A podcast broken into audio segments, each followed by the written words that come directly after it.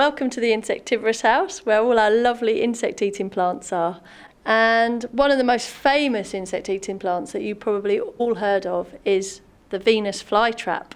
And it has little tiny hairs on its pads, and so it doesn't get confused between a raindrop and an insect, the little tiny hair has to be triggered one, two, three times, and then it will snap shut, so it doesn't waste energy on anything else. And sometimes we see spiders' legs sticking out of the traps. And above your head, you'll see the nepenthes or the tropical pitcher plants. They're not pitchers as in pictures that you draw, they're pitchers like a, a jug. If you look in the light, you can sometimes see the insect soup that's got stuck in the bottom of the pitcher.